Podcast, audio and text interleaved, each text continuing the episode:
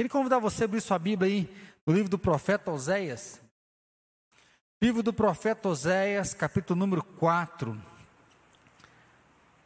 Livro do profeta Oséias.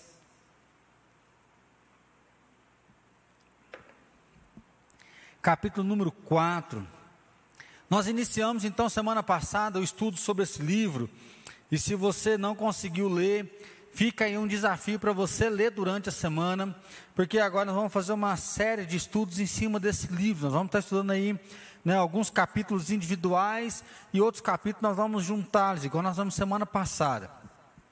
Semana passada nós vimos o capítulo 1, o capítulo 2 e o capítulo 3, tá? Só para lembrar você aí um pouquinho o que nós vimos semana passada, o profeta Oséias, ele é levantado por Deus para levar uma palavra para Israel.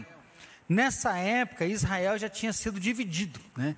Com o rei Saul, Davi e Salomão, nós temos a nação de Israel que assumiu, né? tomou posse da terra prometida.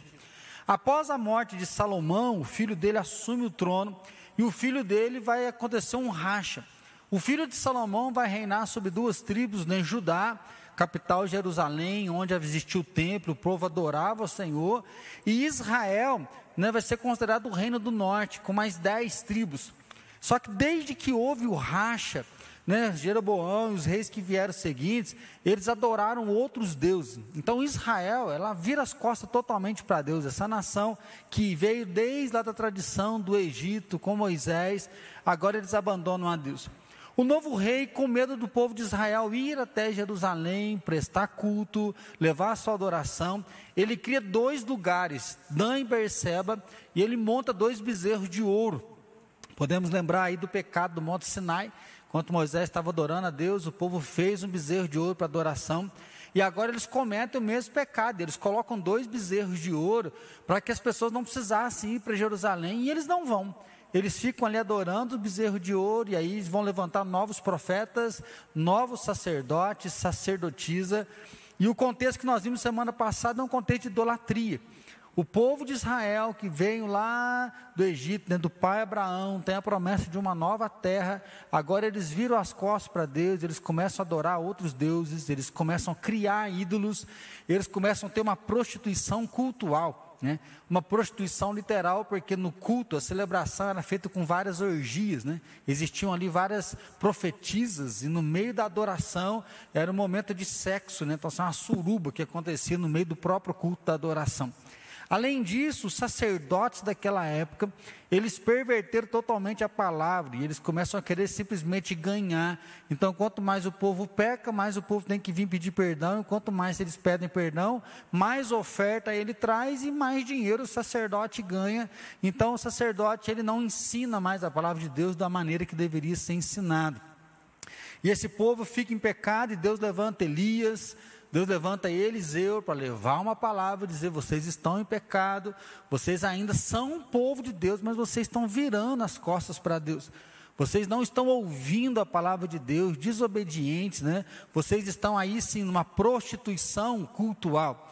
Vocês estão traindo Deus, vocês não estão sendo fiéis a Deus.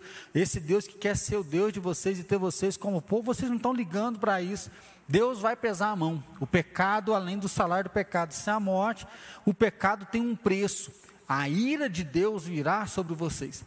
E é como se eles falassem que nada, né? Nós estamos a, nosso rei, nós somos prósperos, nós temos servido outros deuses, a prosperidade está com a gente, eles não querem saber da palavra de Deus. E Deus então vai mandar o reino da Síria, e o reino da Síria vai destruir por completo esse reino de Israel. E aí, se você buscar em 722 a.C., né, o reino de Israel vai ser dominado e eles são pulverizados em diversas nações e acaba esse poderio. Né? Depois de 1948, nós vamos ver de novo Israel se levantando como uma nação, com poder, né, com uma nova história, mas ela foi pulverizada totalmente lá atrás. É nesse contexto né, político, religioso, moral, que Deus levanta um profeta que traz não apenas uma mensagem pregada, uma mensagem falada. E aí, semana passada, nós vimos isso.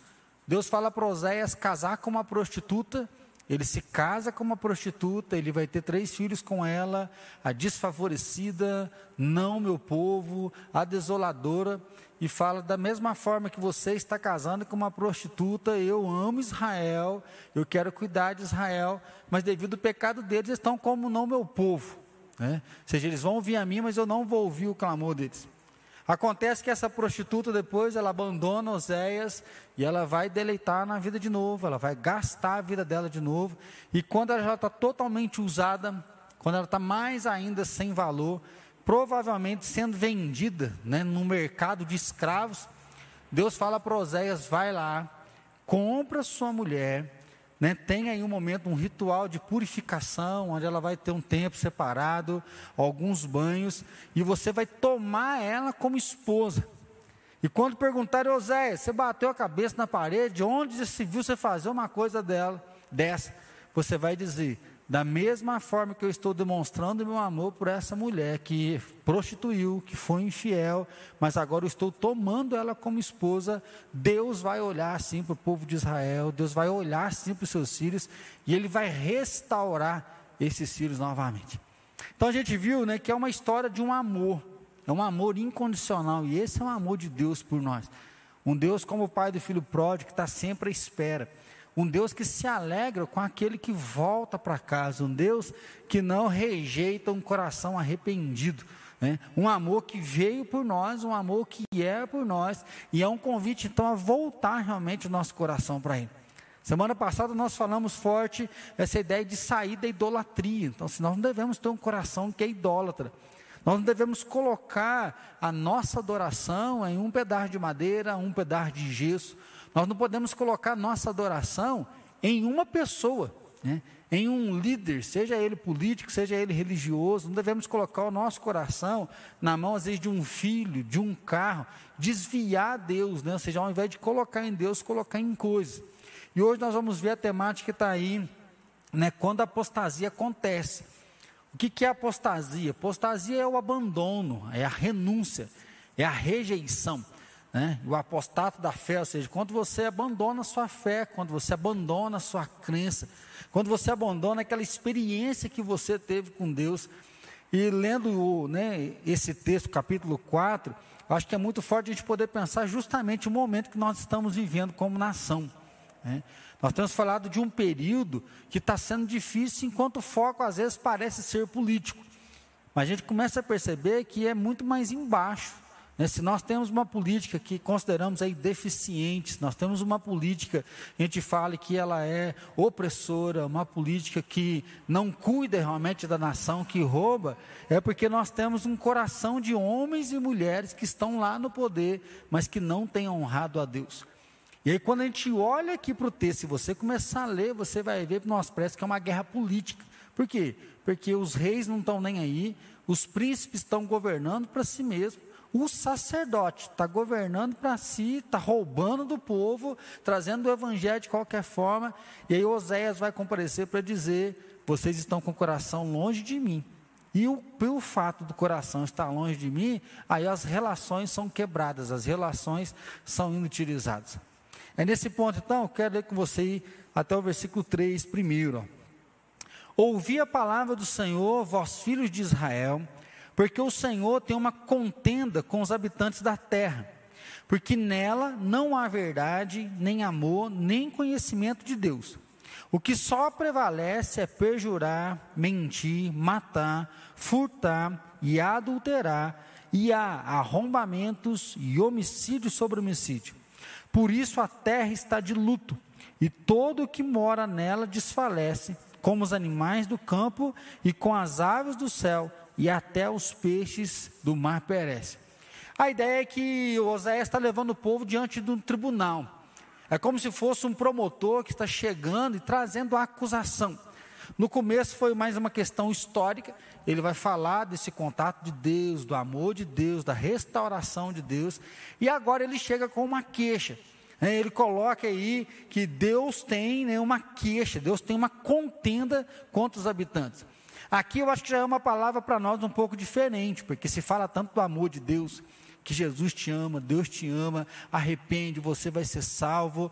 Né? A gente vê aqui usar religiosos, né? muitos que são contra a religião, não, Deus é amor, né? se nós amamos, tudo vale, aí a gente pode seguir em frente. E aqui ele fala, ó, Deus tem uma contenda contra os habitantes. Então, assim, Deus está vendo que tem algo errado, Deus não está reconhecendo, validando o que vocês estão fazendo como certo. E aí, em outros textos, nós vamos ver um Deus irado. Irado com o quê? irado com uma conduta errada. Então, Deus ele é amor, ele é amor, mas Deus também se ira com uma conduta errada. Deus não se agrada de ver os seus filhos praticando né, roubo, mentira, falsidade, o engano. E aí ele mostra isso para a nação. Então ele vem e diz: não há verdade, não há amor e não há conhecimento de Deus. Muito pesado olhar para esse texto, né, porque a gente vai olhando aqui só falando mas de pensar de uma promessa feita lá atrás em Abraão, um povo que tem toda aquela história no Egito de libertação, 40 anos no deserto, depois eles tomam posse da terra prometida, Deus manda Saul, Davi Salomão, ou seja, eles têm uma, um relacionamento com Deus. Não é um negócio de um dia para o outro, não é alguém que se converteu hoje e amanhã já se perdeu. Eles têm toda uma tradição com esse Deus, eles têm uma vivência com esse Deus. E agora a palavra vem e fala: olha, não há verdade.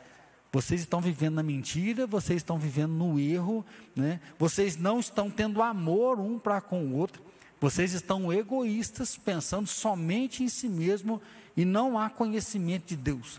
Né? Vocês não conhecem a verdade. Aqui a ideia do conhecimento não é só você saber, um mais um é dois mas é de você conseguir colocar em prática. Não é falar que Deus é amor, Deus é rei, eu acredito em Deus, mas de ter uma prática de vida, um conhecimento que realmente transformou e você consegue mostrar no dia a dia. Eu acho que olhar para essas três coisas aqui no versículo 1 é olhar justamente para a nossa época. Tantos anos se passaram e nós podemos olhar hoje. No Brasil parece que não há verdade. Né? Estava lendo um comentário hoje de um pastor, achei bem sensato. Ele fala assim: Você não deixou de ser cristão, crente em Jesus, porque você não foi a manifestação do 7 de setembro. Você não deixou de ser cristão se você foi a manifestação. Porque nós não podemos intitular se era ou não cristão por uma coisa tão pequena de simplesmente se manifestar. E aí eu tenho visto, né, e domingo nós começamos a orar sobre isso, que a nossa igreja ela não levanta a bandeira de um partido, a nossa igreja ela não vai levantar a bandeira de uma pessoa. A bandeira que nós levantamos, sim, é de poder ter equidade, onde cada pessoa seja tratada, onde cada pessoa receba o seu direito, onde a justiça venha. A nossa bandeira é contra a mentira, é contra o roubo, é contra a opressão, é contra a prostituição. Então, se nós oramos crendo que Deus é soberano em todos os seus processos, e que ele levanta líderes e ele tira líderes. A nossa bandeira é, e a gente vai ver mais um pouco hoje, é que nós vamos pagar um preço pelo nosso pecado. Né? E infelizmente existe também uma justiça retributiva, que aqui se cola e que se paga. Ou seja, muitas das coisas que nós fazemos e que governantes fazem, nós vamos pagar o preço desse pecado, porque porque Deus tem uma contenda. Né? Então hoje a gente está percebendo que cada um abraça aquilo que é certo para si e quem não concorda você não aceita. Né? A gente fala muito da ideia do presbiterianismo, não regime democrático. Então, se a maioria votou, a maioria ganhou, então não existe perdedor, existe agora um novo norte. Nós vamos caminhar por aqui todo mundo junto, porque é assim que nós caminhamos. Mas hoje a nossa política chegou para a agressão. Né? Se você pensa diferente, eu não falo que eu não concordo, eu falo que você não é crente, porque você não pensa igual eu, você não está pensando igual a mim mesmo. Então é muito pesado olhar para isso e ver não só na política. A gente começa a ver em várias outras questões que a sociedade tem levantado, assuntos muitas vezes polêmicos, onde não há uma verdade, porque cada um pensa do seu jeito e daquele jeito é verdade para si, então já não há mais uma referência, não há um, uma conduta moral mais, por quê? Porque qualquer coisa vale. Não há amor. E aí a gente vê essa desgraça. Para eu conseguir o que eu quero, eu vou passar por cima de qualquer um, não importa o que se faça. Né? E a gente vê né, relatos de abuso, a gente vê tanta pobreza e pessoas roubando em cima de roubo, opressão em cima de opressão. E cada vez mais não se tem conhecimento de Deus, cada vez mais as pessoas estão rasas espiritualmente. Se fala muito de Jesus, se fala muito de Deus, mas na hora que vem uma luta, na hora que vem uma dificuldade, a pessoa já abandona Deus com facilidade. Há um comentarista que diz assim que sem verdade e sem amor não há como o relacionamento fluir. Então, se você tem mentira e falta de amor, como que vai haver relacionamento? Se a nossa sociedade está vivendo isso, uma sociedade sem verdade, sem amor, como que nós vamos ter relacionamentos sólidos? Né? E aí aqui a gente percebe o quê? Que as nossas famílias estão vivendo na base da mentira, no desamor. Se a família vive isso, nós começamos a perceber uma igreja que muitas vezes é fria, é apática, que tem cultos fantásticos. Mas a realidade é de divórcio, de mentira, de traição, e aí o que, que nós esperamos da nação? Né? Então, assim, como que nós queremos que uma nação transforme, se pelo menos esses três itens básicos a gente percebe que nós estamos deixando passar? Né? O egoísmo está chegando, o orgulho está chegando. É por isso que ele diz aí para nós: Deus tem uma contenda com os habitantes da terra, porque nela não há verdade, nem amor, nem conhecimento. É o que Jesus vai dizer que nos últimos dias, será que ainda haverá amor na terra? Nos últimos dias, o amor de muitos esfriaram. Às vezes eu encontro algumas pessoas que falam assim: ah, pastor, está chegando o final dos tempos, né? Porque o amor de muitos está esfriando. Sim, está chegando o final do tempo. O amor de muitos está esfriando. Mas ao invés de a gente pensar no amor de muitos, eu queria pensar junto com você hoje, como que está o seu amor? Como que está o seu conhecimento da verdade? Como que está a sua obediência à verdade? Como é que você está vivendo realmente a sua vida? Como que você entende o seu papel como cidadão para poder viver e realmente fazer aquilo que Deus te chamou para viver? Enquanto a nação de Israel estava totalmente deturpada, às vezes nós olhamos para o Brasil e a gente começa a encontrar coisas parecidas. Só que tá, se os filhos de Deus não se levantar, quem é que vai levantar? Como que a gente vai realmente mostrar o amor de Deus, a misericórdia de Deus, se nós também nos, nos sentimos feridos e aí a gente não expande esse amor, não abençoa com esse amor, não toca pessoas com esse amor? E aí se vê a devastação moral. Ó. O que só prevalece é perjurar, mentir, matar, furtar e adulterar e há arrombamentos e homicídios sobre homicídio. Por isso a terra está de luto, e todo que mora nela desfalece, com os animais do campo, com as aves do céu, e até os peixes do mar perecem. O que nós percebemos aqui é o que? Se não há verdade, se não há amor, se não há conhecimento de Deus, o que é que sobra? Uma desgraça moral. Porque, querendo ou não, é Deus que vai colocar uma interdição: não matarás, não roubarás, não furtarás. Então, assim, algumas pessoas que vão falar, até mesmo com um discurso ateísta, que a gente só sabe que pode, que não pode, quando você se encontra com Deus, porque Deus vai trazer a regra. Deus vai trazer então essa moralidade que já existe uma lei dentro de nós que não tem como fugir que está ligado nos dez mandamentos. E aí, quando nós fugimos disso, é isso que a gente vai perceber. As pessoas que fogem de Deus, o que, que vai sobrar para ela? O perjurar, o mentir, ou seja, o mal dizer. Ele sempre tem uma palavra dúbia, ele tem uma palavra de engano, ele tem uma palavra para poder passar uma rasteira no outro. Ele vai mentir, mentir é violar o direito. Né? Você acaba violando o direito para fazer aquilo que você queria, e para violar o direito você tem que usar a mentira. Né? Você tem que passar uma identidade falsa, você tem que esconder algo para ganhar algo dos seus pais, falar que fez uma coisa para o professor, sendo que não fez para levar uma nota da qual você não merecia. Né? Então, violência, desonestidade, opressão, imoralidade.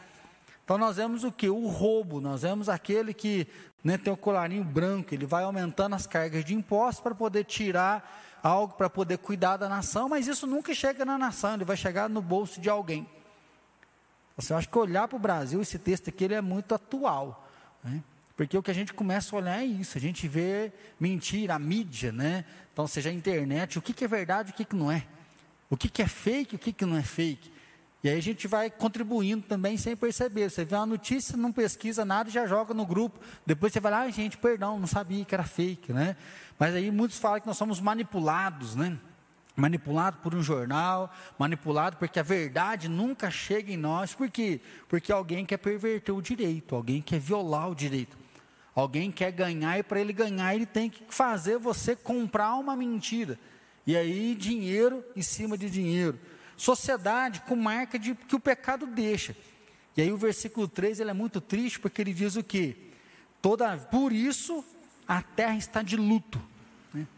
O luto é quando nós sofremos então porque alguém morreu, você perdeu. Assim, o luto ele vem pela perca, você perde. Você não vai poder reassumir aquela pessoa que foi embora, e aí é uma dor desesperadora. Então, assim, nós não sofremos só por causa de um luto porque alguém morreu. Mas o luto ele vai trazer justamente essas perdas nossas. Aquilo que nós perdemos. Aí ele vai dizer que até os animais estão sofrendo. Até os animais estão clamando. E aí vamos pensar agora na nossa economia, né? Quanto que aumenta imposto, quanto que aumenta isso? Ah, a culpa é do Bolsonaro, não, a culpa é do PT que roubou lá atrás.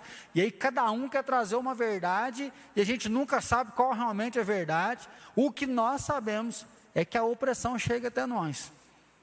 E aí você tem que pagar um preço altíssimo por um alimento, porque você pagou muito de imposto naquilo. Se o imposto voltasse legal, mas ao invés do imposto voltar, ele cai no bolso de alguém.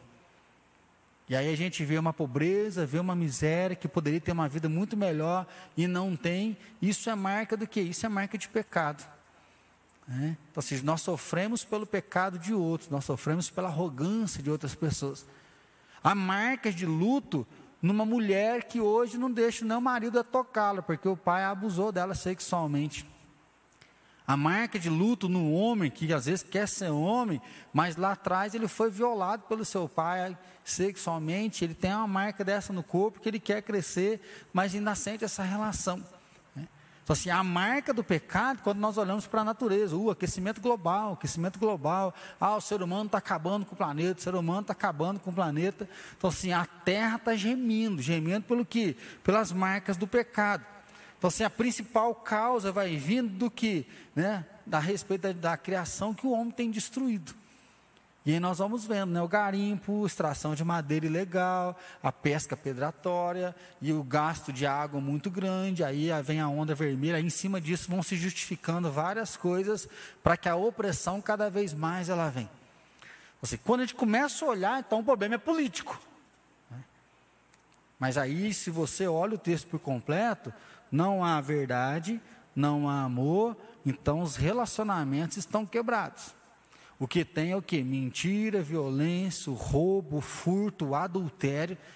Quantas pessoas que não acreditam mais no amor porque a mãe traiu, porque o pai traiu, porque a namorada foi infiel, o próprio amigo ficou com a noiva, que ficou com o namorado, que o filho é do outro, que o filho não é meu. E aí como que você vai querer casar, querer se entregar, sendo que o coração está duro, está ferido? É por isso que Deus vem dizendo: olha, vocês têm um problema político sim. Vocês têm problemas sociais, sim, mas vocês desviaram o coração de mim e por isso vocês estão de luto. A dor chegou, a terra está gemendo. Há uma dor muito grande. Né? Embora aqui não vai falar isso, mas quero relembrar então para você. Deus casa com uma prostituta, ela o abandona, mas Osés vai lá e toma ela de volta. E é isso que Deus quer dizer. Por pior que esteja a sua terra, por pior que seja a dor, por pior que seja o caminho que vocês enveredaram, eu estou chamando vocês de volta. Eu quero ter vocês junto a mim. Então, sim, é um chamado para a nossa nação, é um chamado para o nosso país voltar para Deus. É um chamado para a nossa família. Porque às vezes você olha para sua casa, você está vivendo a infidelidade, você está vivendo o adultério, você está vivendo mentira, você está vivendo roubo. Né? Às vezes a gente escuta do pai que rouba filha, o pai que rouba família, o pai que é um estelionato dentro da própria casa, que só aproveita. Então, assim, Deus está convocando a nossa família a voltar para Ele. Deus está nos convocando individualmente a repensar nossa postura diante dele, não diante do outro. De poder olhar para quê? Para essa verdade, para esse amor e poder realmente seguir em frente, encaminhar junto com Ele. É por isso que a temática é a apostasia. Porque nós estamos falando de uma nação que tem longa história com Deus.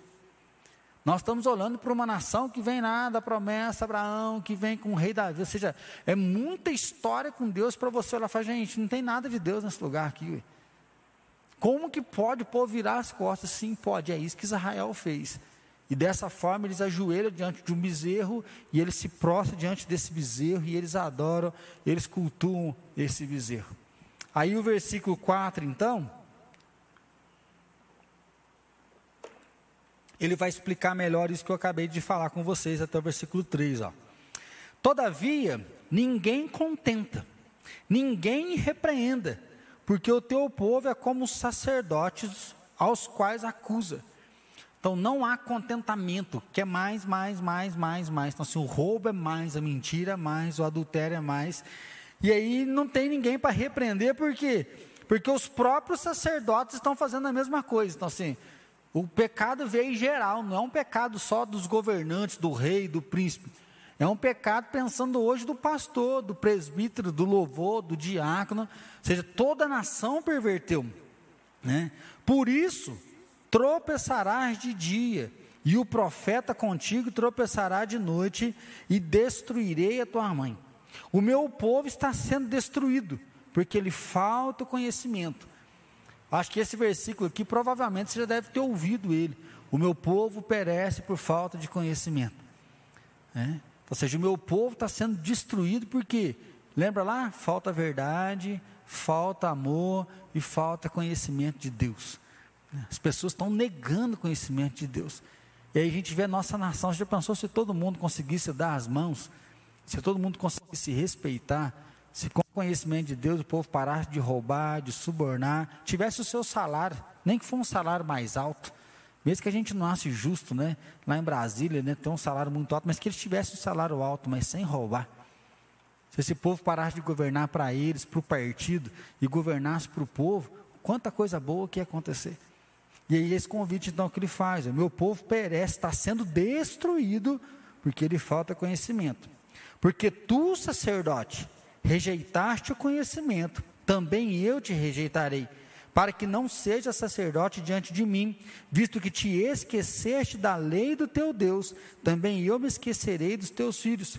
Então, ou seja, o próprio sacerdote, Deus fala: Você esqueceu de mim e eu vou esquecer de você. Aqui a gente está falando que de consequência, de Deus pesar a mão sobre eles.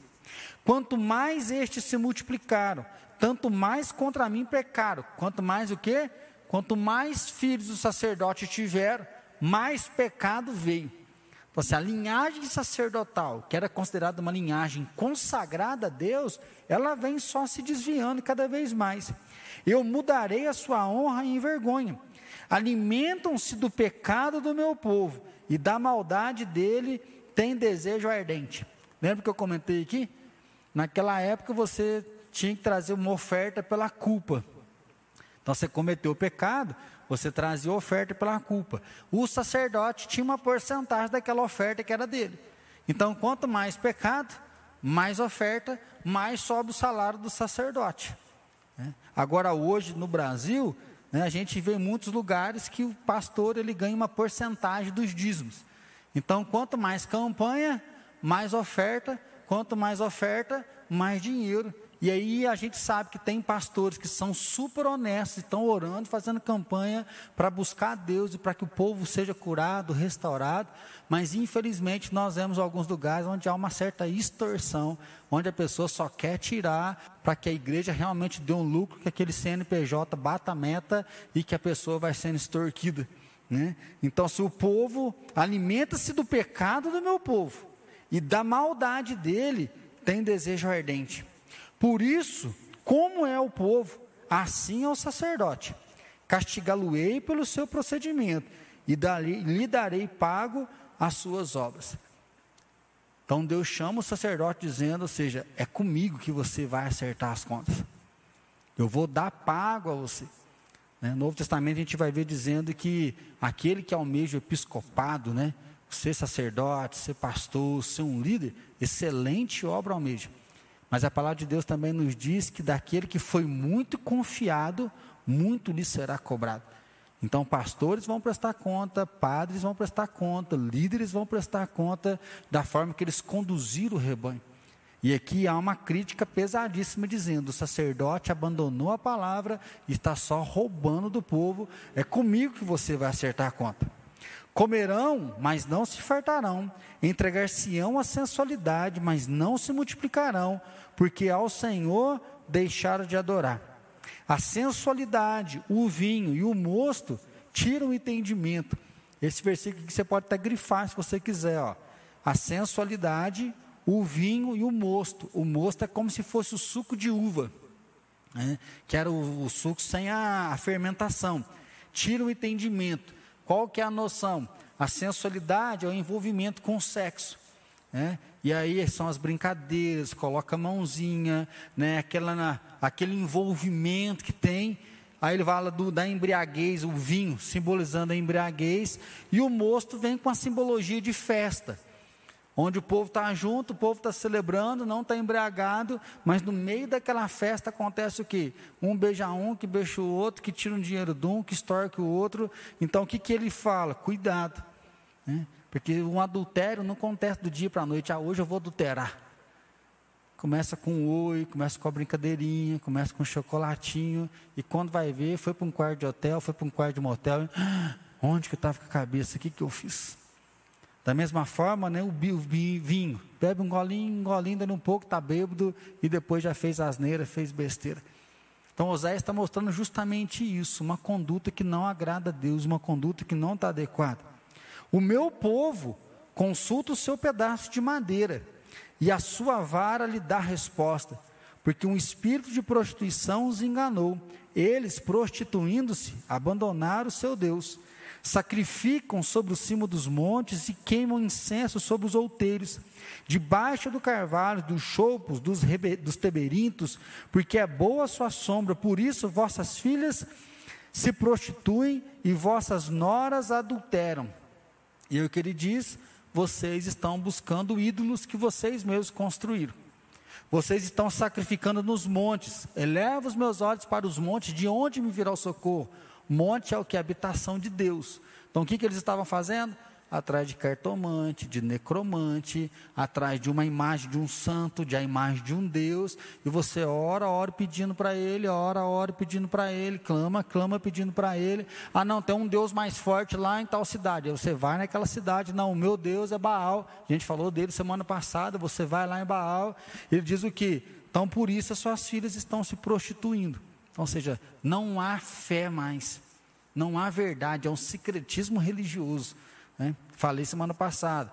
Uma hora você está numa igreja, outra hora você está na outra, outra hora você está na outra, na tua casa tem sal grosso, tem elefante com o bombom virado para a porta, tem fitinha vermelha amarrada na árvore, tem espada de São Jorge na garagem. Então, assim, você quer blindar a sua casa, mas em que Deus que você acredita? E aí Deus fala: vocês estão me abandonando, vocês não estão comigo. Não castigarei vossas filhas que se prostituem, nem vossas noras quando adulteram, porque os homens mesmos se retiraram com as meretrizes, com as prostitutas cultuais, sacrificam, pois, o povo que não tem entendimento, corre para a sua perdição. Lembra quando Jesus estava lá na areia e eles levam quem? Uma mulher adúltera. E fala, a lei fala que tem que apedrejar. A pergunta é: cadê o homem? Por que, que é só a mulher? Aí esse versículo aqui é interessante, porque no versículo 13 ele fala assim: ó, as filhas estão prostituindo, as noras estão adulterando. Aí agora ele diz: Eu não vou castigar vossas filhas, porque os homens estão saindo com meretrizes. Ou seja, as mulheres estão pecando, mas vocês também estão se prostituindo. Não, os homens estão com meretrizes, prostitutas cultuais, perceba aí o cultuais. Versículo 15. Ainda que tu, ó Israel, queres prostituir-te, contudo, não se faça culpado Judá, nem venhais a julgar, e não subais a Bet-Avém, nem jureis dizendo, vive o Senhor. Como vaca rebelde se rebelou Israel, será que o Senhor o apacenta com um cordeiro em vasta campina? Efraim está entregue aos ídolos, é deixá-lo. Então aqui ele diz: Judá está firme, mas Israel virou uma baderna. Israel não quer saber nada do Senhor. Esse texto, acho que ele é interessante, ele é forte, para a gente repensar realmente a nossa conduta. Hoje eu estava conversando com uma pessoa justamente isso. O que é que você quer de Deus? O que, que você planeja para o futuro? Porque se você planeja se casar, ter filhos, se você quer ter uma família fortalecida em Deus, a tua fé tem que estar firmada nele. Porque às vezes a gente fala que tem fé, mas não busca, fala que tem fé, mas não ora, fala que tem fé, mas não lê. E na hora que vão vir os desafios, o negócio vai ficando. E a palavra dele foi justamente: ah, eu desviei, eu esfriei, acabou aquela paixão. Eu falei assim: justamente isso, ninguém tem essa paixão 24 horas por dia. Se você gosta muito de uma comida, você não é apaixonado por ela 24 horas. Se você está namorando, você não é apaixonado pela tua namorada 24 horas. Se você está casado, você não é apaixonado pelo casamento 24 horas. Se você tem filho e filha, você não é apaixonado pelo seu filho todas as horas. Porque o sentimento, ele faz isso. Ó. Há dia de rir, há dia de chorar, há dia de cantar, há dia de não cantar, há dia de festejar, há dia de chorar, há dia que a gente quer abraçar, tem dia que a gente não quer abraçar. Ou seja, o sentimento, ele tem altos e baixos, sim mas a nossa fé em Deus tem que estar firmada em todo momento. Então, abandonar a fé, né, onde que acontece? Quando que acontece a apostasia? Quando nós afastamos de Deus e rejeitamos o conhecimento. Uma dessas coisas é o que? Quando você para de vir à igreja. A igreja não salva, mas para muitas pessoas, ler a Bíblia só dentro da igreja. E se elas nem à igreja estão vindo, quando você não lê a Bíblia na sua casa, você está começando já um processo de apostasia. Porque você deixa de ouvir a palavra, e Jesus disse, na palavra de Deus, nos diz que a fé vem pelo ouvir da palavra de Deus. Então a apostasia vem quando você deixa de ter um contato com a palavra, você deixa de ter um contato com Deus, e aos poucos você vai desanimando. E eu falo assim: abandonar Deus é a coisa mais fácil. Fica dois domingos em casa, duas semanas sem ir à igreja, já, ai, não sei se eu vou mais. Mas para voltar ativa com Deus demora demais. A prova está sendo agora, não é assim? Um monte de gente, ai, quanto vai voltar o culto? Quanto vai voltar o culto? Voltou, a pessoa continua sem vir, porque, porque já se acostumou a ficar sem Deus. Né? Então, cuidado com a apostasia. A apostasia, ela cresce na religiosidade e afunda no pecado. Comentamos domingo, semana passada. O número de evangélicos no Brasil está crescendo. Mas o número de divórcio, de roubo, de assassinato está acontecendo o quê? Crescendo. Você vai lá na cadeia e faz um culto para você ver na cadeia. Você vai cantar os louvores, a maioria dos louvores, a, a maioria dos presos vão cantar. Porque você vai encontrar muitos presos desviados de igreja. Vai numa clínica de recuperação para drogado, pessoas que já estão na margem da sociedade, abandonadas pelas famílias. Tem gente lá que já matou, que já roubou, que vive na rua. Faz um culto lá. O que, você vai encontrar? Diversas pessoas que desviaram e que abandonaram. Vai num hospício, você vai encontrar lá muitos crentes que endoidaram de vez e que estão lá. Por quê? Porque cresceu a religiosidade, mas aprofundou no pecado, não deixou Deus passar no coração. Quando a liderança perde o amor e tira o proveito do pecado, e aí nós falamos sobre isso. Pastores, né, padres, a gente vê hoje aí alguns terreiros espíritas, né, que é o líder, o amoroso, o cuidador, que está abusando sexualmente, que está tirando, tirando dinheiro das pessoas. Então, ou seja, isso é uma apostasia onde os próprios líderes começam a ensinar o erro, ensinar o engano, para que eles escondam os seus próprios erros, seus enganos. Quando o povo perde a lucidez e se entrega à sensualidade, então já não tem mais certo e errado, então você pode fazer o que você quiser, mas desde que você esteja feliz. Quando substitui Deus por ídolos e o culto verdadeiro por um misticismo, o que, que nós vamos ter? Nós vamos ter uma apostasia. Pessoas que viraram as costas completamente a Deus. E se vira as costas para Deus, a família vai ter um reflexo, a cidade vai ter um reflexo, a nação vai ter um reflexo. E aí sim, para finalizar, versículo 18 e 19. Tendo acabado de beber, eles se entregaram a, entregam à prostituição. Os seus príncipes amam apaixonadamente a desonra o vento os envolveu nas suas asas e envergonhar-se-ão por causa dos seus sacrifícios. ou seja, na política, servem a si mesmo e não servem à nação. Preferem a desonra e não se envergonham da desonra, mas preferem beber e se entregar à prostituição. Então, olhando para a nossa nação, sim, nós temos um problema político, mas olhando para a palavra de Deus, nós temos um problema religioso. Por quê? Porque não há amor, não há verdade e as pessoas estão desrespeitando a Deus. É por isso que nós comentamos aqui. Nós precisamos de um líder que tenha coragem de romper com isso. Pensando a nível de Brasil, nós precisamos de vários líderes que tenham coragem de romper com o roubo, com a desonestidade. Mas nós precisamos que toda nação volte o coração dela para Jesus. Que as pessoas voltem ao básico, os dez mandamentos. Amo o Senhor teu Deus, não minta, não roube, não cobice, não adultere, não dê falso testemunho, honra seu pai e sua mãe, porque se nós voltarmos o coração para Deus, nós vamos ter uma nação consagrada, onde a justiça, o amor e a equidade vai vir. Mas se nós não voltarmos o coração para Deus, o que nós vamos ver é uma terra que sofre por causa do luto luto do, do pecado, das marcas do pecado sobre a nossa vida. Então Deus pesou a mão sobre Israel, Ele pode pesar a mão sobre o Brasil, sobre qualquer outra nação.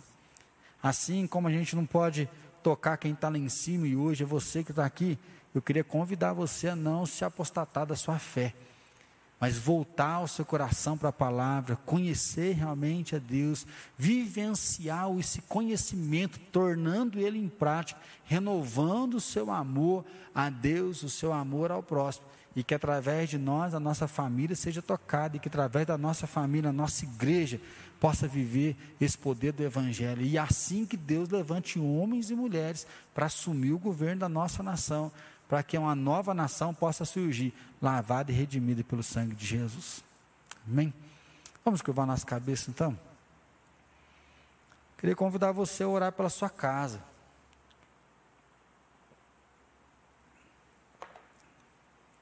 Não há verdade, não há amor, não há conhecimento de Deus.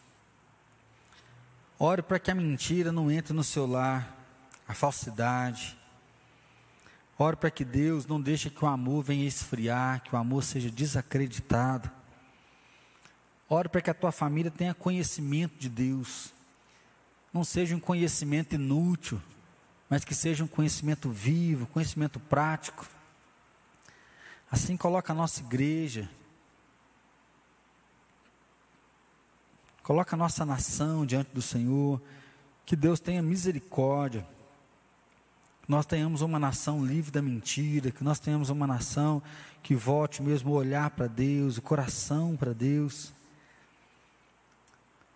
Pai querido, eu quero agradecer porque ainda há oportunidade, há uma chance para nós.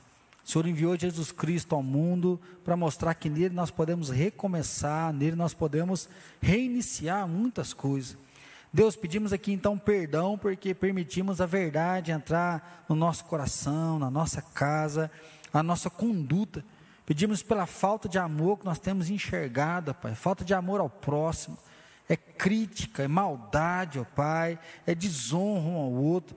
Pedimos perdão pela falta de conhecimento. Deus, nós temos já orado pela nossa nação, nosso país, visto tanta desonestidade, ó Pai, tanta falsidade, tanta coisa encoberta. Senhor, clamamos mesmo que a tua verdade venha trazer libertação, que a nossa nação seja marcada pela tua misericórdia, pela tua graça renovadora, graça inspiradora. Deus, nós sabemos que nós temos um problema político, sim, Deus. Nós temos que clamar por essa política, que Senhor dá um novo tempo para nós, mas muito mais pesado do que isso, nós temos um problema de fé porque o nosso país muitas vezes está sendo incrédulo, nosso país muitas vezes está virando as costas para o Senhor, Pai, não está te ouvindo, mas nós estamos aqui pedindo misericórdia, pedindo o teu perdão, porque nós queremos sim, Deus, ter uma vida na verdade, no amor, no conhecimento. Deus, nós queremos ver a nossa família, Pai, tendo uma família no amor, na verdade, no conhecimento. Pai querido, nós queremos sim ter uma cidade na verdade, no amor, no conhecimento. Queremos ver o nosso país na verdade, no amor, no conhecimento. Espírito Santo, traz uma obra de avivamento, faz uma obra de poder que vai restaurar a verdade, que vai restaurar o amor verdadeiro, restaurar o conhecimento, e assim nós vamos ter justiça, nós não vamos ter opressão, nós não vamos ter roubo, Pai, nós vamos ver mesmo a misericórdia do Senhor repousando sobre nós.